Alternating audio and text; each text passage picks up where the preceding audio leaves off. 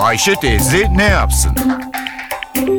Güngör Uras, Ayşe teyzeye ekonomide olan biteni anlatıyor.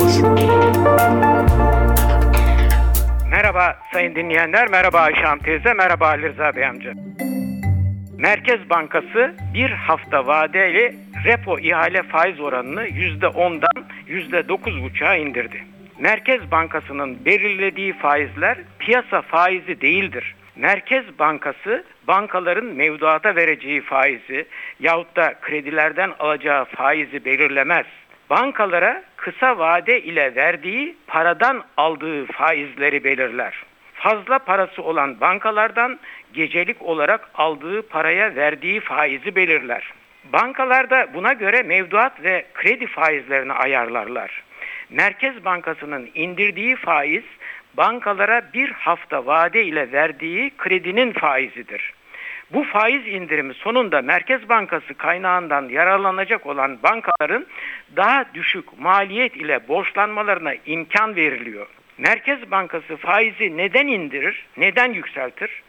Bir, esas itibariyle ekonomiyi canlandırmak veya çok canlı ise yavaşlatmak için faiz ile oynar. İki, içeride döviz fiyatındaki oynaklığa müdahale etmek için faizi indirir, yükseltir. Üç, yurt dışından döviz girişini arttırmak veya yavaşlatmak için faizi değiştirir. E, nihayette hükümetin politikacıların bekleyişlerini cevaplamak için faizi indirmek zorunda kalabilir.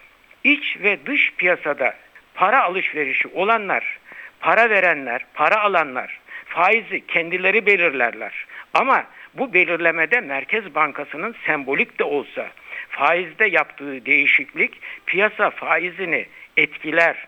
Merkez Bankası'nın yarım puanlık indirimi iç piyasaya şimdi nasıl yansıyacak? Bir, mevduat faizleri ufak da olsa gerileyebilir. İki, tüketici kredisi, konut kredisi, kredi kartı faizleri gerilemese bile artmaz. 3. Kobi kredileri, ticari kredi faizleri bir ölçüde de olsa gerileyebilir. Bütün bunların sonunda yaz aylarına girerken ekonomi biraz hareketlenebilir. Önemli olan bu sembolik faiz indiriminin bekleyişler üzerindeki etkisinin ne olacağıdır. İç ve dış piyasa oyuncuları sembolik de olsa bu faiz indirimine bakarak gelecekte fırsat buldukça Merkez Bankası'nın faizi indirmeye devam edeceği şeklinde bir değerleme yapacaklar. İç ve dış piyasa oyuncuları bundan sonra enflasyona, yurt dışındaki döviz girişine ve döviz kurundaki değişikliklere göre pozisyon alacaklar. Çünkü enflasyon kontrol altına alınmadan faizin gerilemesi negatif faiz uygulamasına kapı açar. Yurt dışından döviz girişlerinde cari faiz oranları enflasyon ve döviz kurundaki oynaklık giriş miktarını ya azaltır ya çoğaltır. Sonra faizin piyasa kurallarının gerintisinde kalması döviz fiyatında beklenmeyen oynamalara yol açabilir.